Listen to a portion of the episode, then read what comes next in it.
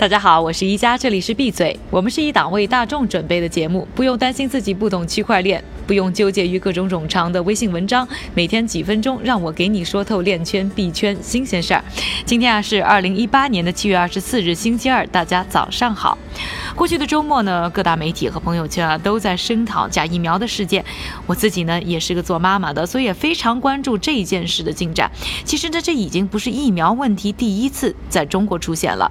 去年呢就有新闻爆料，二零一一年以来，在中国有大量的疫苗被过期使用，流通时没有按照规定进行冷藏运输。不仅在中国啊，从美国、印尼、日本等等国家都爆出过假疫苗、问题疫苗等等疫苗安全的事件。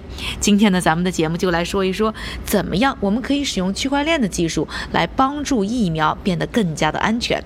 具体来说呢，第一，由于啊，一般疫苗呢是存放在小容器里的，上面可以有一个二维码去帮助识别，再加上物联网的设备可以实现 GPS 定位和对疫苗内部温度的跟踪。第二，区块链技术呢可以让平台通过自动化决策提高管理的效率，最大限度的减少疫苗的浪费。第三啊，就是避免由于冷链中断而导致的疫苗恶化，降低成本。最后呢，从物流储存到车辆冷箱、冷冻机等其他设备呢，疫苗供应链啊，涉及的程序和器械非常的复杂。但是区块链有不可篡改的特性，所以对于这些信息可以更好的进行实时的检验和审计。当然，也有人会质疑，现在的信息呢，好像只是和容器呢进行捆绑，是否能够保证呢容器内的疫苗不被偷梁换柱？还是有一些风险的。上面呢可能说的一些概念还是比较抽象，下面啊我们来具体看一个案例。一家专注于区块链在供应链上应用的印度公司 Stackweek。S T A T W I G，他们通过区块链和物联网的技术来自动的跟踪产品，监视和识别呢物流过程当中可能出现的一些故障。我们就用疫苗来说事儿，疫苗的存储条件、包装是否被篡改等，都可以因此被查出来。具体来说啊，Statwig 把区块链技术呢镶到了传感器里，这个传感器呢又被放在包装当中，这样的产品就可以被一路进行追踪。使用的应用程序。消费者可以扫描产品，获得完整的历史记录，包括制造商、日期、批次等等。更大的传感器呢，则可以放在货物集装箱里，监测储存的温度。Statweek 的客户呢，只要选择呢订阅支付，就可以实时获取信息。相信未来啊，伴随区块链技术的普及，作恶的门槛就会变得越来越高，让我们的孩子们离毒疫苗远一点。下面呢，咱们再来聊聊一个轻松点的话题。上个星期呢，对话重歌的时候，我们就说到黄晓明也在艾斯群里。其实呢，海外也有很多的明星和链圈币圈有不少的交集。今天呢，就和大家盘点一下。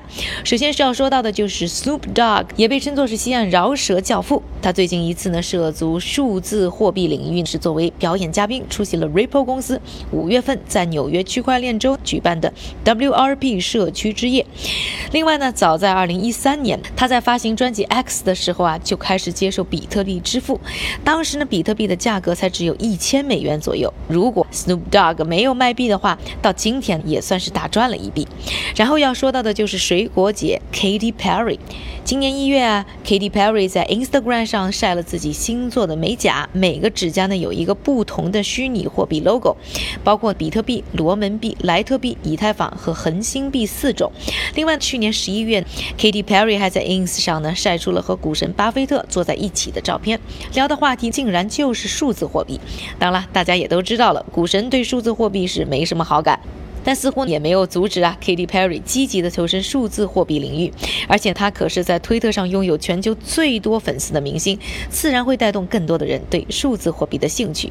最后要说的是 Ashton Kutcher，虽然是一个演员，但他在创投圈的名气更是不可小视。作为优步、爱彼迎等独角兽企业的投资人，Ashton Kutcher 呢看投资公司的眼光还是不错的。最近几年呢，他又盯上了数字货币，不仅通过自己的基金会投资了区块链公司 Ripple、比特币公司 BitPay 的并在 Allen Show 上呢大谈 Ripple，并代表 Ripple 呢向 Allen 的野生动物基金会捐赠了价值四百万美元的 Ripple 币。更多明星投入币圈。链圈的案例，因为时间的关系，没有办法在节目当中和大家一一分享。关注我们的微信号“创业美国”，输入关键词“明星”，带你看完整内容。说完我们今天的两个核心话题之后呢，下面的时间交给我们的韭菜哥，他为大家准备了一系列链圈币圈的快讯，并会和大家更新一下币价的走势。好的，一家，接下来又是韭菜的快讯时间，我们先来看看币圈链圈的新项目、新合作。